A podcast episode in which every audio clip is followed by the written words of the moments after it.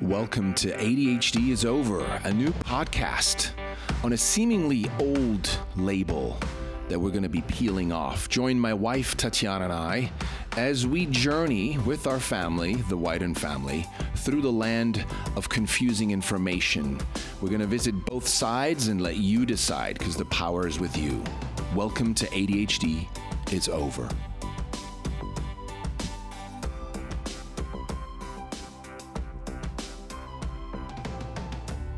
Welcome back to our podcast. Hello, hello. We hope you are having an amazing day. First of all, special thanks to our support partner, Boku Superfood. That is bokusuperfood.com, B O K U, superfood.com. Check them out. They have the healthiest, most powerful natural ingredients of all superfoods and proteins and more.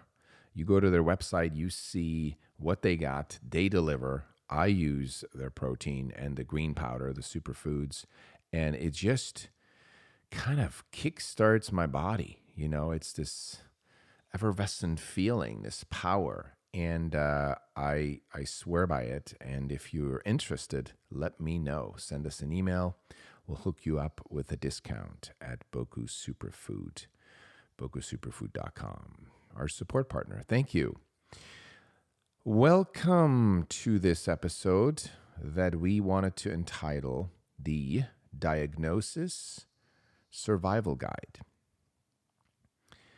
How did we come up with that? Well, first of all, from our own experience, we got that the initial diagnosis, a diagnosis of your child with a mental disorder such as ADHD, and when I say mental disorder, I don't actually mean it, I'm just using the terms that our Western psychiatry, um, Western medicine uses today mental disorder.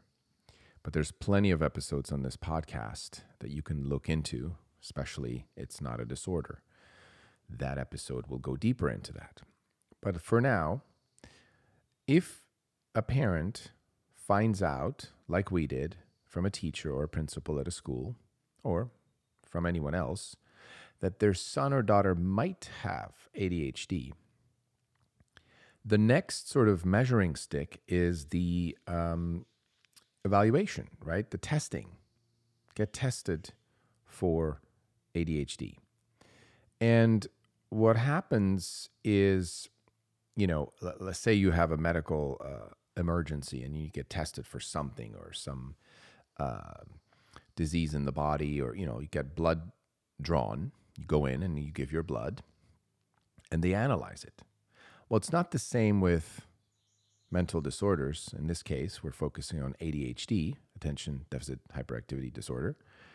It's not the same. You don't go in and get blood drawn although there have been some doctors that have tried to sort of I call it biologize ADHD, where they do, you know, brain scans or they inject, um, you know, a small dose of um, um, radioactive materials into a child's bloodstream so it can travel to uh, the brain and then it can be scanned. And then there's you know, biological proof that a child's brain looks different that has ADHD than the non ADHD brain, right? And there'll be another episode on that. But just to say, there have been some attempts to uh, medicalize, or I call it biologize, like make it as part of the body. Now we can prove it, right? It's in the flesh, it's in the blood. Much like I said, if, for example, you get tested for an STD, uh, herpes or whatever, um, often there's there's there's blood drawn. Um, not often, but for that, there's blood drawn. Some STDs are uh, differently evaluated, but it's besides the point. You get the idea. So there's there's this blood drawing, this physiological, biological kind of uh, proof. Well, with ADHD, that's not the case. With ADHD, we rely, or parents are in essence, forced to rely not only on their own ob- observations of their children, which often are tainted by what we see in the news, what we hear, what we hear from schools, what we hear other parents talk about it. So it's almost impossible for a new parent that has a child that just got diagnosed to actually come at it neutrally. Sorry, I'll take that back. Not just diagnosed, but for a parent whose child is is is currently being evaluated by a psychologist, a, psychiatrist, you know, for ADHD, and then the parents are asked a set of questions, you know, how is how does your child behave and is he is does he hyperfocus? Is he, you know, not pay attention at school? Like a barrage of question comes at them. And the answers that this professional, this expert is looking for, those answers cannot come from a pure place because most of us have been what I call brainwashed, although I think it's the wrong term because if you wash something, it's clean. In this case, it's brain dirtied by the current narrative out there about around ADHD. Let me tell you what I'm what I'm talking about here. I'll give you an example. There are now, I read a study recently, it's something like 30% of the parents that now come to a psychologist or a doctor or psychiatrist actually come in saying, I think my son or daughter has ADHD. Could we get him or her get, get her tested? So, what I'm talking about here is that it's now the parents that have sort of pre diagnosed their children before they even go to the quote unquote expert to get the test done. Well, how's that happening? Why is that happening? Well, it's very simple. Because of media, of news, of social media, of, of the buzz, the, the narrative that's floating between, you know, parents to parents to parents or principal to parent, teacher to parent, school psychologist. You know, there's a narrative. It's almost like Wi Fi. You can't see it, you know, or like electricity. You can't see it, but it's still there. It's working its magic. There's a narrative, an invisible narrative out there that parents are influenced by. So when they're actually describing their children, not only do they already, f- to the expert, right, uh, before the child gets tested, not only do they already feel that their child has a, a disorder, there's something wrong with their children, right, because they're not getting the grades, they're getting in trouble, the parents have to go to principal's office. Not only do they feel already that, but on top of that, their answers are tainted by the narrative because it's almost like sub- subconsciously that parents that parent wants to find something. Sorry, I'll take that back. It's almost subconsciously that the parent wants the experts to find proof that their children that their child has a mental disorder because then oh now we know what it is now we can quote unquote fix it. Now we can hope that there's something that can be done so the grades go up and the kid pays attention at school and is not a pain in the ass at home, right? So the parents come in with all this sort of pre set, pre tainted opinion about their child. So that's a huge ball of wax to begin with. I mean, we're just starting this episode called Diagnosis Survival Guide. So, why am I bringing this up? If you're open minded, and most of you that are listening to our podcast are, or you wouldn't be here, you probably would have, not probably, most likely, you will have gotten turned off by our name, ADHD's Over, or by the names of our um, episodes, or by the names of the experts we've interviewed. Because if you're in what we call camp coping, then you don't believe there's uh, an alternative uh, narrative. There's a, a, deeper theory, a much deeper theory beyond the band aid we call medication and the sort of coping strategies, right? And that's why you're here. So if you're here and you're open minded and you have a child that you suspect might have this so called mental disorder called ADHD, or you've just gotten a diagnosis or someone told you that you because you got a diagnosis or because you think your child has ADHD, you should listen to this podcast. So that's kind of our that's who we're doing this episode for. If you're in that group, I think you I hope you will get a lot of value from this episode. So we're here to say we call it a survival guide because the diagnosis is essentially like it's almost like somebody punches you in the face and then you need to survive that shock because it is a shock. I remember when my wife and I um, first were invited to this uh, this parent teacher uh, conference meeting, and and the teacher, our son's teacher, said your son might have ADHD. We think he does, and eventually uh, we were told that medication would be the most effective way to deal with this, and that was then confirmed by the person that tested our son and made the diagnosis of ADHD and some other uh, developmental disorders along with ADHD. It was all confirmed, right? And so that's that's a shock to the system. I mean, my wife cried right there in the uh, in the principal's office, and I I I was sort of I don't know. I was I felt sidelined. I was like, what what what's happened? What what is going on? Really? No. Hmm right? It's that initial shock. It's a bit of a small, like PTSD almost. It's a little trauma.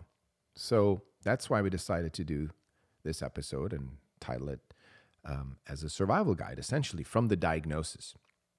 So you just received word that your child might have a mental disorder. And if you've never had a child with a mental disorder of this partic- or this particular child doesn't have any other mental disorders and this is your first one, I mean, the word mental disorder literally smells or tastes like a small part of the fabric of of the realm of mental institution, right? It's like mental disorder.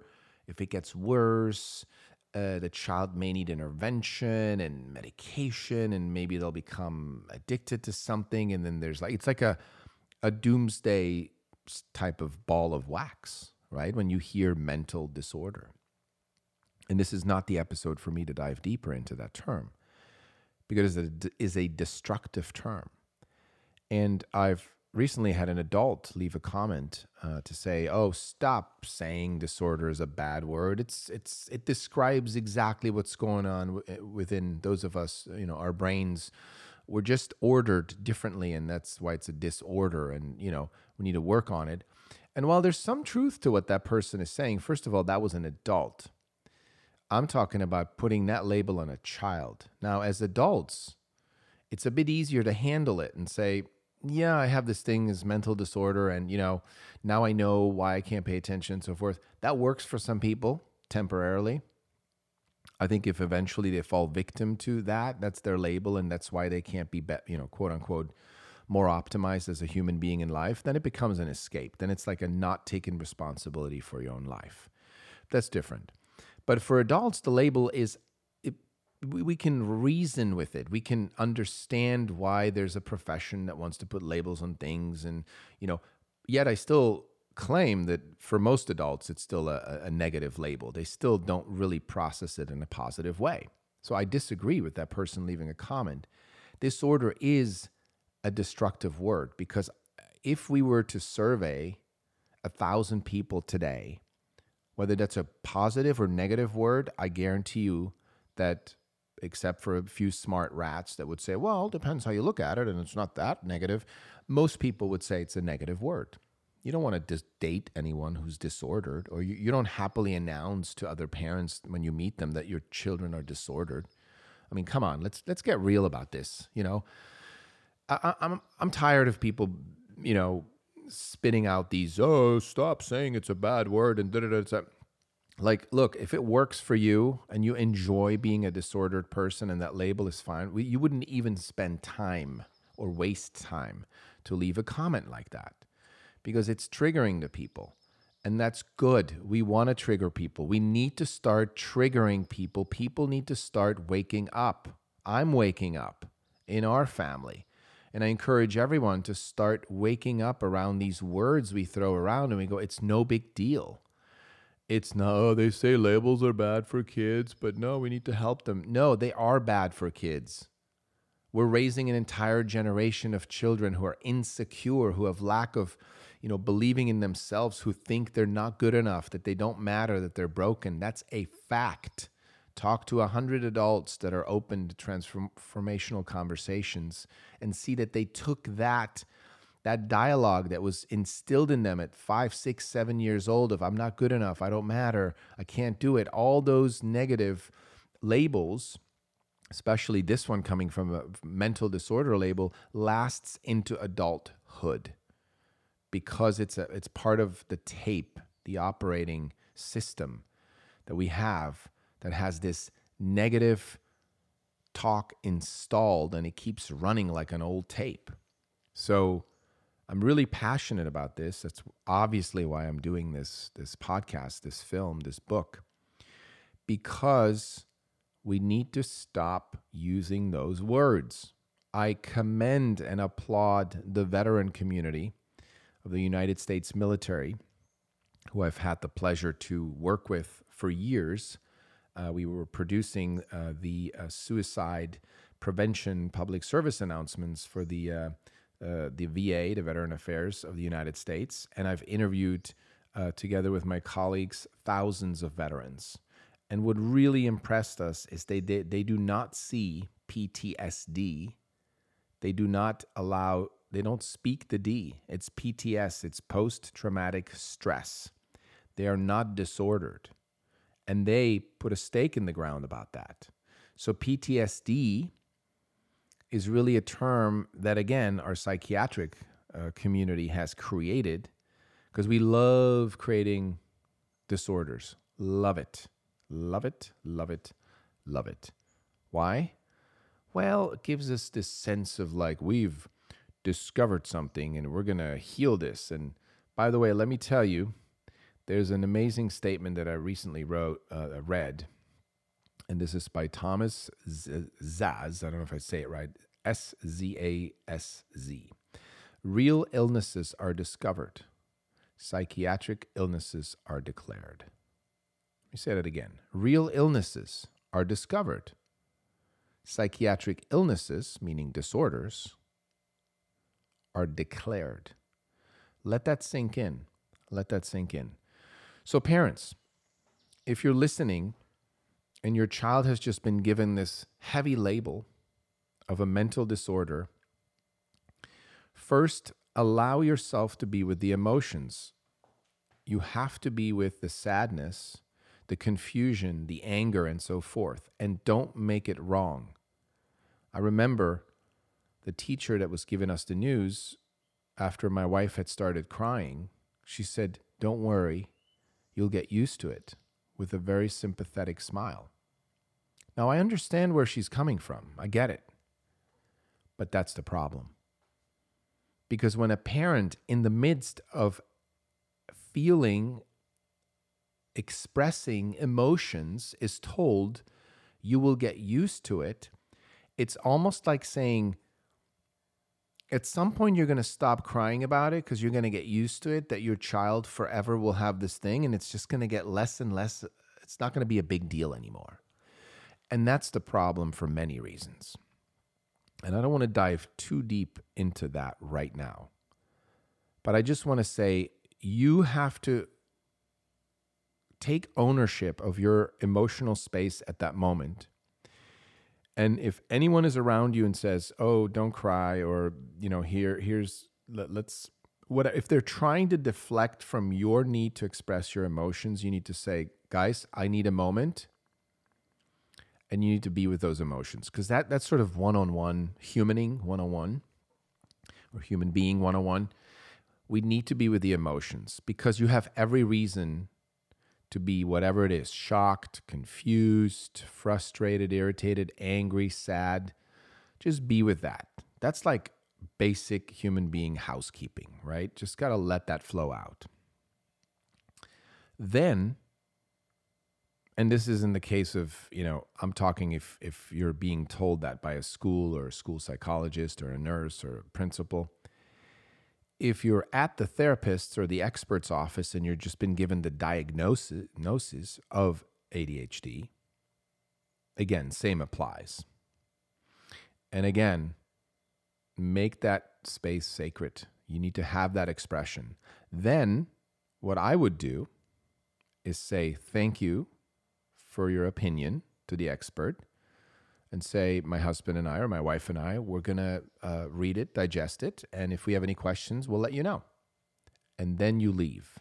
And here's why. First of all, that's one expert. One. There are literally thousands of experts with different opinions, different practices, different points of view. They're also very unique human beings. I'll give you a very prominent example.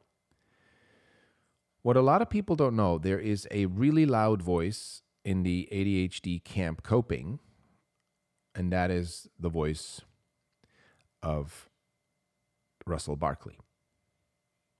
Russell Barkley is the sort of biggest, loudest advocate for medication, stimulant drugs for ADHD as being the most effective treatment, and so forth. If you've ever seen Russell Barkley speak on stage, there is a lot of anger present. And uh, honestly, you, you have to look at experts when they speak because, and Russell Barkley is the same in every one of his videos, there's an anger, and I'll get to where I believe that is coming from.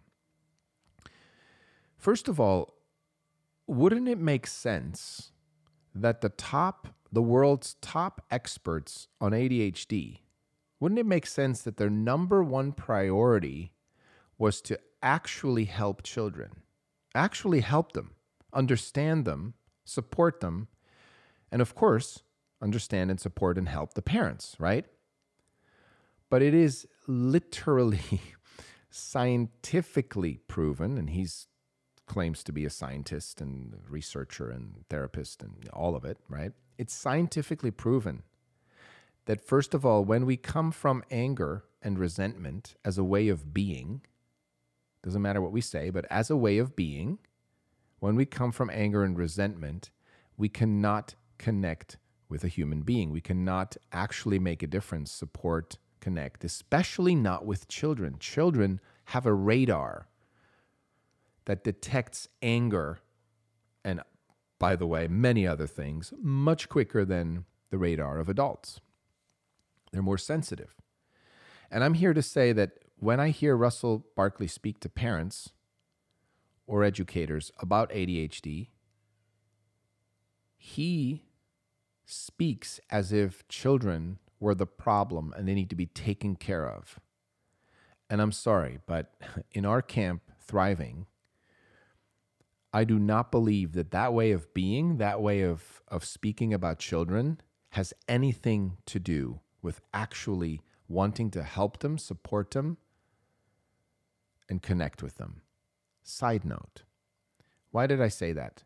Well, for example, Russell Barkley, what most people don't know, this is my point of where I believe his anger and resentment comes from. His own brother was killed in a car crash, and he wasn't wearing a seatbelt. He was being reckless because he supposedly had ADHD. Now, I'm going to assume you already know what I'm going to say next. Russell Barkley is on a crusade. And yes, ultimately, the crusade is coming from love or sadness about his brother's death. But most likely, it's also a bit of a resentment. How dare you, you know, not having taken meds and, and having been reckless, and now you killed yourself and caused pain in our family? I get it, of course. And that ultimately comes from love, right? You're sad when one of your own dies. I get it.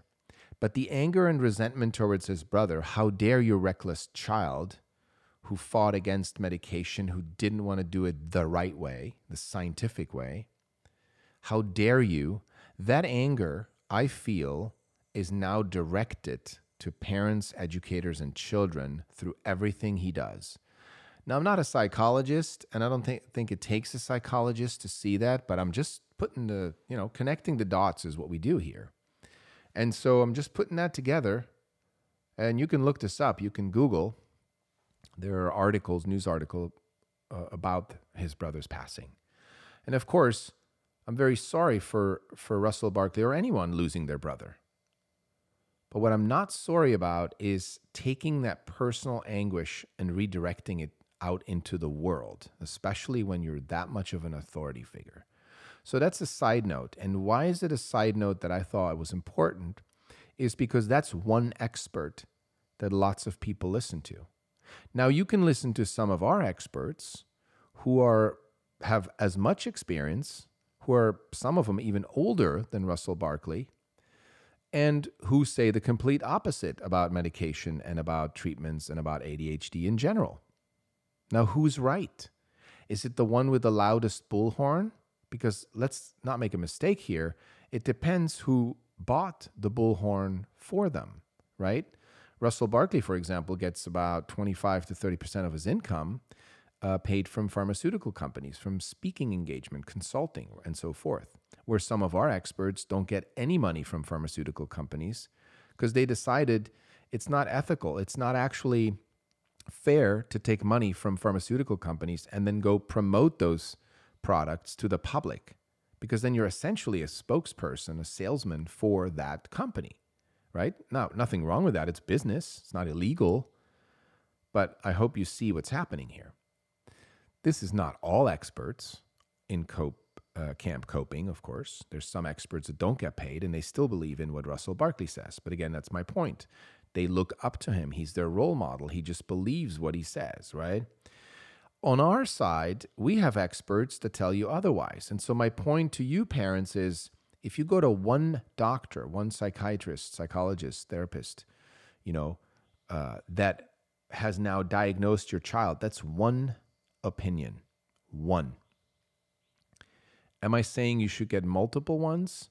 I know these tests are expensive. Uh, if your insurance company pays for them almost fully, then you might be inclined to do two or three. If not, I get it. They're really expensive. I think our test was like $6,000, and our insurance at the time only paid maybe four. We still had to pay $2,000. That's $2,000, right? Would we do three tests? Probably not.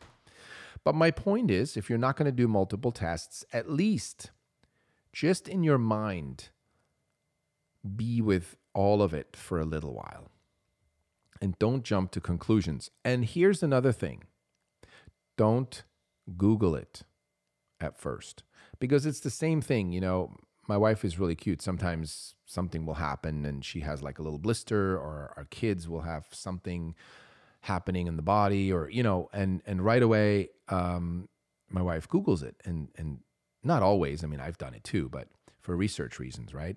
The problem with that is that often when we do that right away we get the worst possible feedback on google.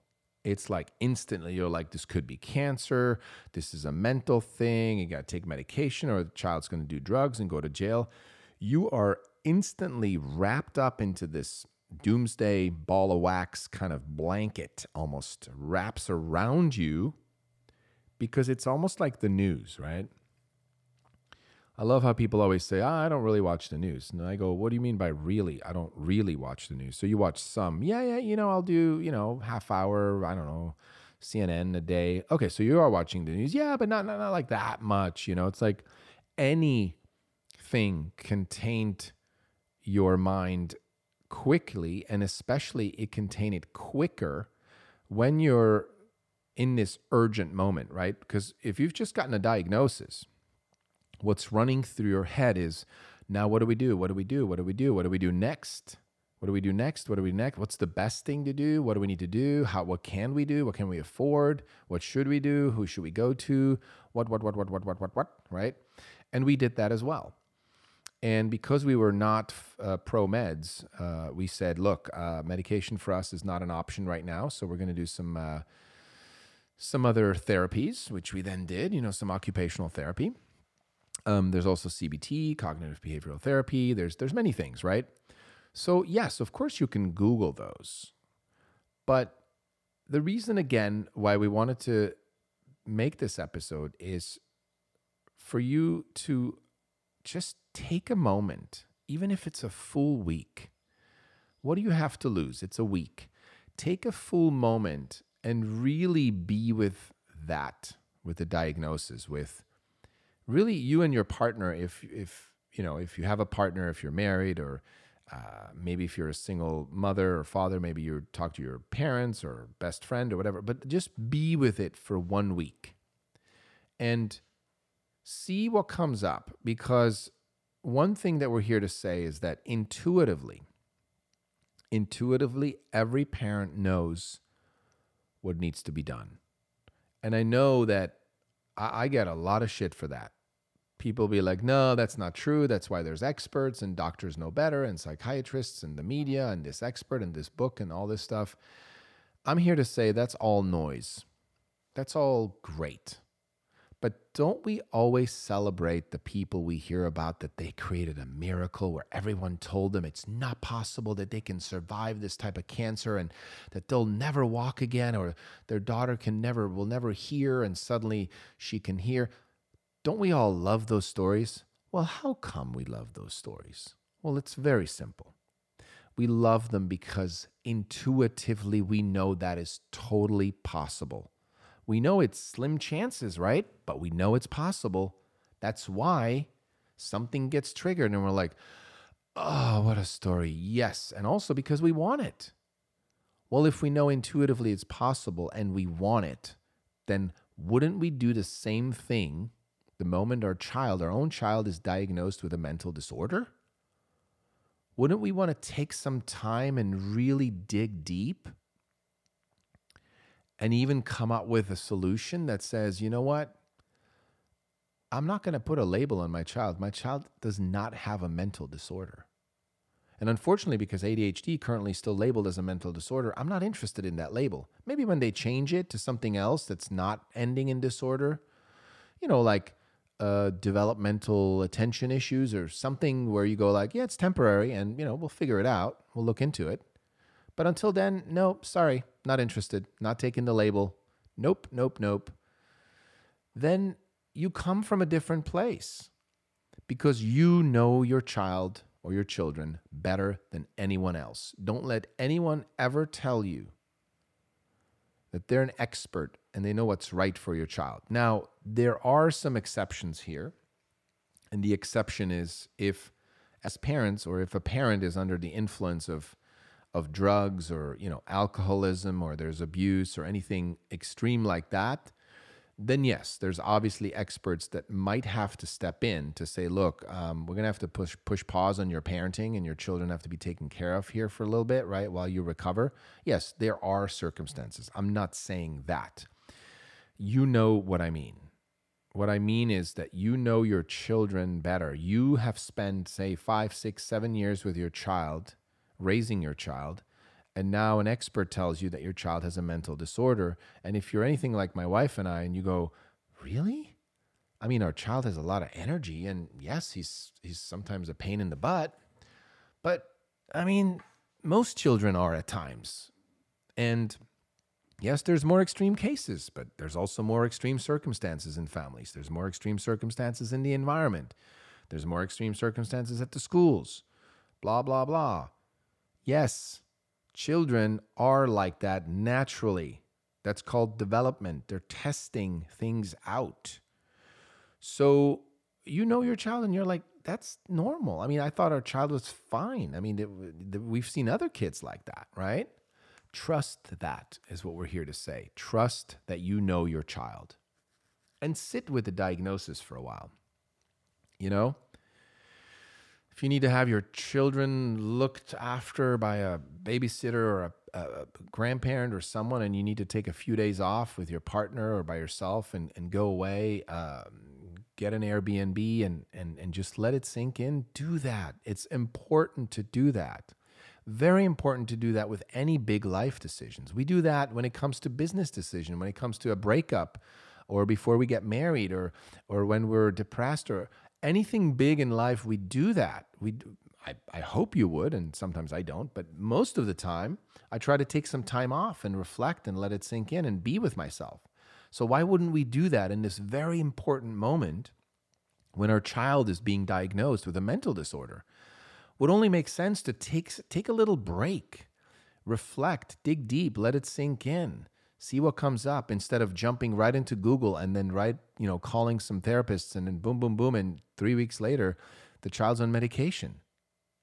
I mean, if you want to do that and you're into that kind of band aiding the situation, you might have to. I'm not saying, you know, there's going to be some moments where a, a single parent with three jobs and a crazy household and three children and two have ADHD, yeah, you're, you know, medication might be a good band aid for a while, but it should never, I don't want to say should, I should say, I should, let me say that if we look at these temporary fixes as long term solutions, that's where the trouble begins. And there's lots of scientific evidence on that. That medication, first of all, does not have any long term academic performance benefits. There's a scientific study on that. Uh, the other side, of course, said no, medication works for you know scientific improvement. Um, sorry, academic improvement. Yes, for two years. But if you look at the study, it continues to four, six, seven years. After seven years, not at all. So again, cherry picking the studies. Well done. But parents don't know that. So there's all these things, right? That if we use medication suddenly as a crutch and we go without it i can't function in the world and and you know i, I know adults that are still taking adderall and they've taken it for 20 years. That's a crutch. That's someone not willing to dig deeper. That's something that worked for a while as a band-aid but then they just kept putting band-aids on a deeper wound and now you just need more and more band-aids. The doses goes up right and so we're here to say look, if you're going to do medication and you have to do medication as a band aid, as a temporary solution, then you need to do that if that's what you feel. And if there's no other way, we are not anti meds. I just want, want that to be said. We are anti using meds as a long term solution or as the solution. That's what we're definitely anti. Because there's plenty of scientific evidence that that is not healthy and it does not work the magic that we're promised. So, besides that, you know, like I said, be with the emotions first. Make that a sacred space for you to experience those emotions. And then take some time off. Preferably, don't Google anything. Don't listen. Even if people give you advice, if you are the kind of person that can take in the advice and put it in a little folder on the table and leave it there, not have it be in your mind going like, is that right? Is it wrong? Should I do it? Should I not? Should I, you know, if you can just kind of set it aside for a week, allow yourself some silence. Allow yourself to connect intuitively with that information. Allow yourself to sit with A, what, what, what you were told, and B, what you think should happen next, and all that stuff. If you can meditate, do yoga, like I said, go away for, for a few days, sit with it. Just sit with it. So, those are the first two steps. Then, thirdly, I highly recommend you, parents, because this is a very important, this is a life, one of the most important life decisions you'll ever make. Just like getting married, having a child, buying a house, buying a car. You know, forget the house and the car, those are material things. But you know, when you get to that moment where you're like, here we go. Well, it's the same thing with medicating a child or with labeling a child with ADHD, you know, and then going to special ed and you know you're sort of like buying into this this this label lifestyle. That's what you're really signing up for. It's like you're putting on a t-shirt almost like a soccer team jersey on your child that says now you're part of this team. It's called team adhd mental disorder special ed uh, you know uh, coping uh, uh doing therapies and medication that's a team you know again it's not the wrong team if you're interested in long term. If you're sorry, if you're interested in digging deeper and finding the real causes of ADHD, then then it's the wrong team because that's just team, that's coping. We are here to help people thrive. And thriving doesn't mean everything is always going to be roses and everything's always perfect and everyone's always happy. Not at all. Thriving is having the, the inspiration and the energy to keep going past the bumps, the speed bumps, but to keep going because you know there's something better right ahead. That's thriving. Coping is there's not much I can do. I'm only going to be ever maybe achieving, you know, 75% of my potential and I got to take the meds, but at least I'll be 75% and at least I'll be functioning and I'll be okay. That's coping. Thriving is like we're going beyond. We're, we're, we're, we're sort of going for the stars, for the magic, for the unpredictable, for the mystical, for the uh, synchronicities in life, right? That's what we stand for. So now you've sat with this information And now the third step is to really connect the dots. You want to connect the dots, and that's why, that is the reason why we wanted to make this film, this podcast, and this book. Because in our society, the current narrative around ADHD is one sided and incomplete. Some experts call it false. We don't go as far as that. Yeah, there's a lot of false information, uh, definitely, but it's fair to say it's incomplete and one sided. I mean, if you think about it, there was even a consensus written, I believe it was in 2002, uh, by Russell Barkley and, and his fellow believers or his fans uh, to say, uh, look, uh, the scientific debate is over. ADHD is what we say it is, and you, you, you, there's no need for you to other the other side to to try to battle this. It's over. It's over. And there was a rebuttal of that uh, written in 2004, and you know, by the other side, by our side, saying, hold on, what you just said in your consensus is exactly against the purpose of science. Because for science, it's to keep an open dialogue and to keep exploring scientifically back and forth to have a healthy argument. But what Russell Barkley and his team basically wanted to do is kind of squander, squash this other side, just say, just shut up, shut up. We have the truth and you don't. And it's simply not scientific. And why is that important? Well, when you connect the dots around ADHD, you need to look into every corner of this so called disorder in order for you to really make an informed decision. Again, if, if you need an in, immediate relief, right, you need that band aid because you literally can't function or provide for your family, then you might do that for a while. Say to yourself, we're going to try the lowest dose, we're going to try. Uh, try this for six months, right? Cool. But you have to then reevaluate it around month four, knowing that two months are left. How do we really feel, right? Because if you just keep adding on and go, all right, let's do another six months, let's do another year, suddenly you've done it for 10 years, right? And it's no longer a band aid. Now you've even become accustomed to having your child on medication. And if you like it, if it works for you because you have less friction in the household or at school, you may even think, this is how it's supposed to be, and I'm glad this is this way, and let's continue. But again, that is not being responsible. That is simply just, you know, calling your child the problem and medications the solution. And at least I don't have to make any changes in my life. And we'll do another episode on what that means to be fully responsible as a parent in life for yourself and your marriage and your family, right? And your children. But that's another episode. So think about it. If you're doing it temporarily, great. Do that, but keep in mind it's not a long term solution. But now, if you literally are connecting the dots online, you you know, I think it's time to really go look deeper into all the areas from the therapies to the medication. And when you read about medication, don't just read what Russell Barkley says about it or Ed Hallowell. Uh, also, on the other side, read what Peter Breggin says, read what Gabor Mate says, read what uh, even Jordan Peterson talks about it. Like, there's many experts. You wanna you wanna hear both sides, and it's not easy. You know, my wife and I first heard the the camp coping, the the Barkley and crew. That was the first side we heard, and thank God I came across a book that a friend of mine said. He said, I know you're reading a lot of books on ADHD and you're thinking about doing the treatments and stuff, but here, read this book. And it was Thom Hartmann's book um, that's now called Hunters in a Farmer's World. And I think it was called ADHD, a different percep- perspective.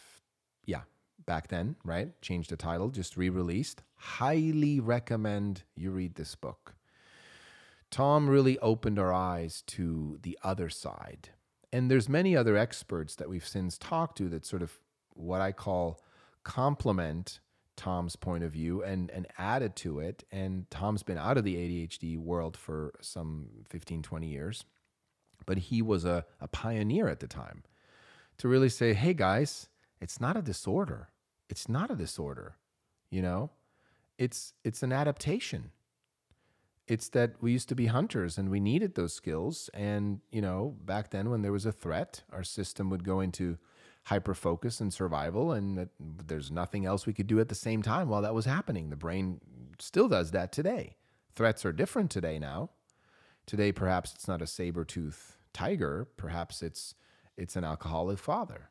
It's it's lack of nurture. It's simply some form of feeling unsafe for the child, and that activates a child's survival mechanism.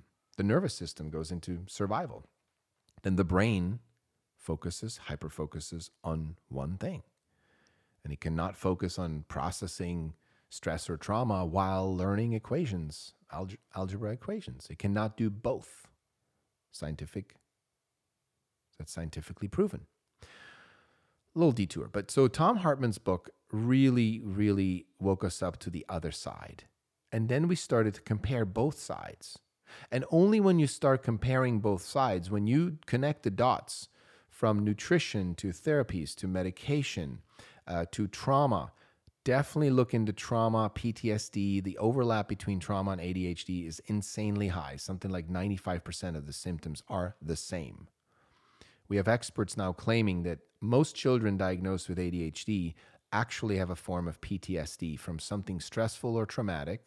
Now, remember, no drama doesn't mean no trauma. Because the first thing every family will say, oh, there's no drama here. I'm sorry, there's no trauma here. Right. We've all had trauma. There's thousands of types of trauma from lack of nurture, from prenatal. Now there's even evidence that uh, ultrasound is traumatic to a baby in the womb. So there's many unexplored. Circumcision is highly traumatic to a child highly traumatic. So things like that we don't we don't look at on the other side. Camp coping doesn't look at those as possible root causes for ADHD. We're here to say you as a parent you have a duty to look at both sides and then you can make an informed decision. And look, there's there's always going to be the anti-vaxxer on both sides, right? And just use that as an example because we're not anti-medication. It's much more nuanced than that. We've been accused of that, but that's simply not the truth. We're not anti medication. We're anti medication being pitched as the solution and as a long term solution. Yes, we are anti that because there's enough scientific evidence that we're messing with our children's neurology, biology, and so forth when we do long term medication. And there's not even enough data. And there's it's it's a scary thing. And and similar things are happening nowadays with uh, vaccines. We're not anti-vaccines. I'm anti short studies and and shortcutting studies and not having the results and then saying it's safe. I can't get behind that. But i'm not anti-vaccine. I have many vaccines in me myself. So as a side note but you know, once you as a parent, you can compare both sides and really, really, really do the research. And look, we've done research for seven years. You don't have to go to the level that we had. You can simply do Google on Google, right? Some people now use different uh, browsers, DuckDuckGo, or you, you can use other, Ecosia, I think is another one I've used. So use Google and just put in ADHD, and your first two pages, you'll pretty much get the, the Russell Barkley camp coping side of ADHD. And then you can dig deeper in some of the books and the experts, and you can go down that rabbit hole. For the other side, Camp Thriving, well, that's why we are doing what we're doing. So you don't have to dig as deep. You should still dig. We're not saying our research and our experts and statements we have on our podcast and in our film should replace your research. No, do your own research. But we've kind of curated, uh, you know, this for you a bit with the help of many awesome uh, supporters that have connected us with with experts and authors and therapists and psychiatrists around the world that do believe that ADHD is not a mental disorder. That is simply a made up term to describe symptoms, behavioral symptoms, and that the actual root cause of those behavioral symptoms is not a thing called ADHD. So, in other words, and you've heard us say this before, you don't have ADHD because you have ADHD.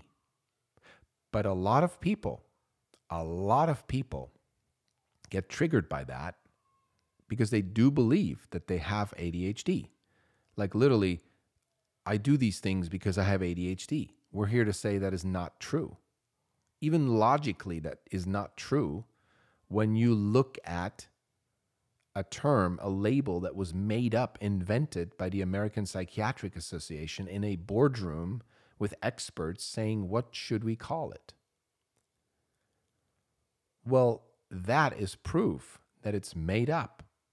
The label is made up. Again, people, you know, criticize me all the time for saying this. I'm not saying the struggle isn't real. The friction that you have with in your environment in your life, that's real. But that's behavioral symptoms that you're showing. That's not proof that it's this made up term called ADHD. That's just invented to describe the set of symptoms you have. So nobody can actually have ADHD.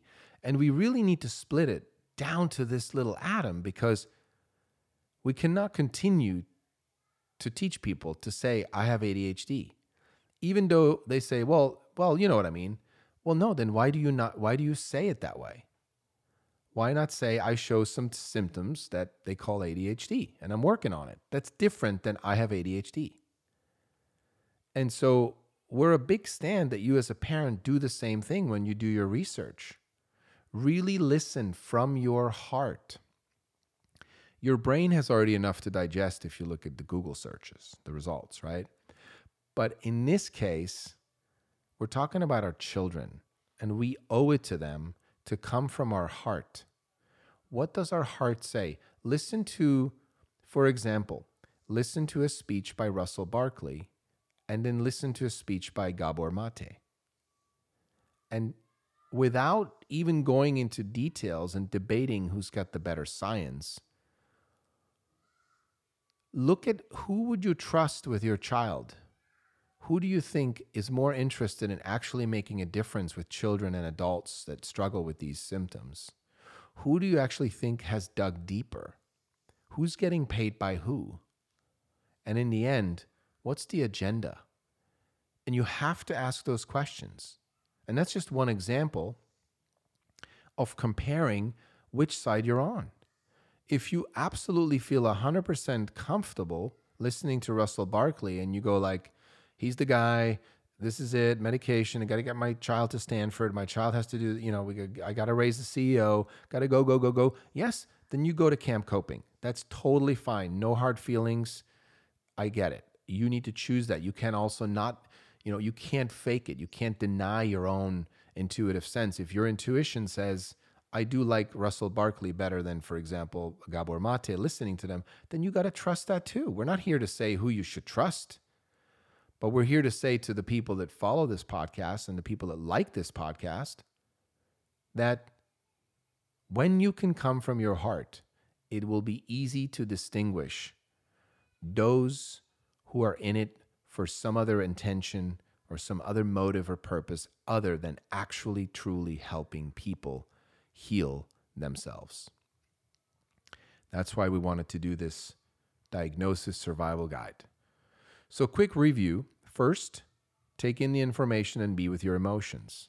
Two, find a place, a time to sit still and be with the diagnosis, be with what this could mean for your life. And in third, do thorough research on both sides. Do not quickly swing to one side because of some YouTube video you saw or some CDC or, or whatnot, Institute of Mental Health uh, article. You know, yes, consider them all, of course. We've read many of them. And actually, when you dig further back, there's many of them that that pretty much are in the camp thriving as well and are exposing some of the pharmaceutical companies' motives. But the later articles in the re- more recent years, you know, are again swaying in the favor of camp coping, of medications the most effective. So you have to kind of get the bigger picture. You have to see where all this is coming from as a parent before you give medication. And I'm going to give you a bonus here and again, this is not a, I'm not a medical professional. I'm not saying you should do this. I'm also not advising you to do it. But here I'm going to share something I did. When we did, for a few uh, rare moments, consider putting our son on medication, I said to my wife, Well, before I'm going to give him the medication, I need to see what that medication feels like. I want to know as an adult, as my son's father, what am I putting in his body? And so I um, used a couple of online services to, to diagnose me with ADHD, and I got medication delivered to my door. This will be in our documentary as well. And I tried it, and it's powerful. It's powerful, powerful, powerful stuff. But it's so powerful that it didn't scare me because I'm an adult, but I took a doses that is about a fifth of what most kids nowadays are on. And I'm an adult. I weigh 200 pounds. Some of these kids are 70, 80 pounds, you know, and they're on five times more of these medications than I was on. And I could feel this heartwarming, powerful, almost anxious, teeth grinding kind of drive in me. And it almost felt like I was a different person. It's a bit like, you know, being so strung on some kind of a, a drug that where you're just like, okay, let's go, let's go tear up some stuff, right? And I get the whole premise of these stimulant drugs. They stimulate the, the, the ADHD person's brain because they need that stimulation. So then it calms them down. Because if they don't have that stimulation, because their nervous system, their brain needs it at the time, because they've gotten used to needing the stimulation, right? So dopamine comes in, and it's not, that's a whole nother conversation. Um, but that is a stimulant drug. And when I felt this, like, whoa, like I'm stimulated, I was thinking to myself, what would they do to my son? And I did not feel comfortable. I had to trust my intuition. There's many experts that would say, well, but you know, done in the right medical professional and finding the right drug at the right dose and blah, blah, blah, blah, blah. I'm sorry, but intuition for me is more important than your expert advice because I have learned to trust myself and I've done well in life with that, trusting myself, my intuition so far. And I will continue to do so because that's my autonomous right as a human being to trust my intuition. And that really is the main takeaway, parents. You have to trust your intuition that when you smell that something is fishy, that you stop and you ask the right questions and you do the right research and you talk it over with your life partner, with your supporter, whoever you're with, or whoever you have your child with, you don't ever make that a one sided discussion. I don't believe we should medicate, or I believe we should medicate. It's like, great. Let's both research and find some experts and listen to and talk to. And this is our child. Let's let's listen to Russell Barkley and then listen to Gabor Mate, or let's, you know, let's really dig in. Like talk about genetics. Let's listen to a geneticist that says ADHD is genetic, and let's listen to Bruce Lipton, who says epigenetics proves that ADHD is not genetic. It's not predis- pre- predetermined, right? Listen to both sides and let it sink in and discuss it. So that's what we're here to say. And in the end, I will say so that was the three steps be with the emotions, sit still, do the research. And I would say, lastly, I want to leave you with one piece of advice. If you can slowly shift your perspective that your child is not the problem, but that your child is experiencing friction with his or her environment because of some stresses or traumas that happened in their childhood or since prenatal, right, goes that far back, then you can start owning it, be responsible for it, and you can start doing the work. And I hate to break it to you, parents, but my wife and I have come to realize that the child is like a check engine light letting us know there's something off with the engine. The engine are the parents. We are driving the family. So, what the child is saying, please help me reduce the friction between me and my environment and start with yourselves. Where do you need to clean up and heal? And that's going to lead us to cleaning up transgenerational trauma, the coping mechanisms that our grandparents and parents have learned to use to survive because of what they went through.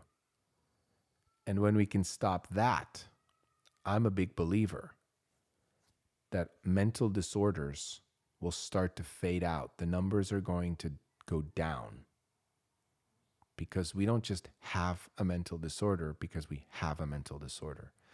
We don't have a brain that's chemically imbalanced because we have a brain that's chemically imbalanced. All of these, what we call abnormalities, have at the root a cause that made our nervous system go into overdrive and constant protection mode. And that is why these symptoms, these behaviors show up in our children.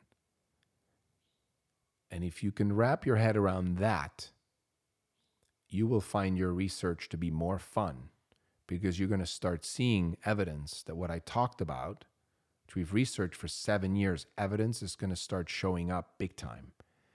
And that we cannot turn our backs to, or we will literally abandon our children and create adults in the future that will have no autonomy.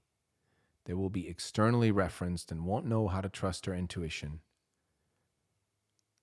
And if you want to go freaky in the real future, those type of adults will be easily replaced by artificial intelligence because they don't have their own way of feeling and trusting their intuition and of being creative and unique and to stand for a better future.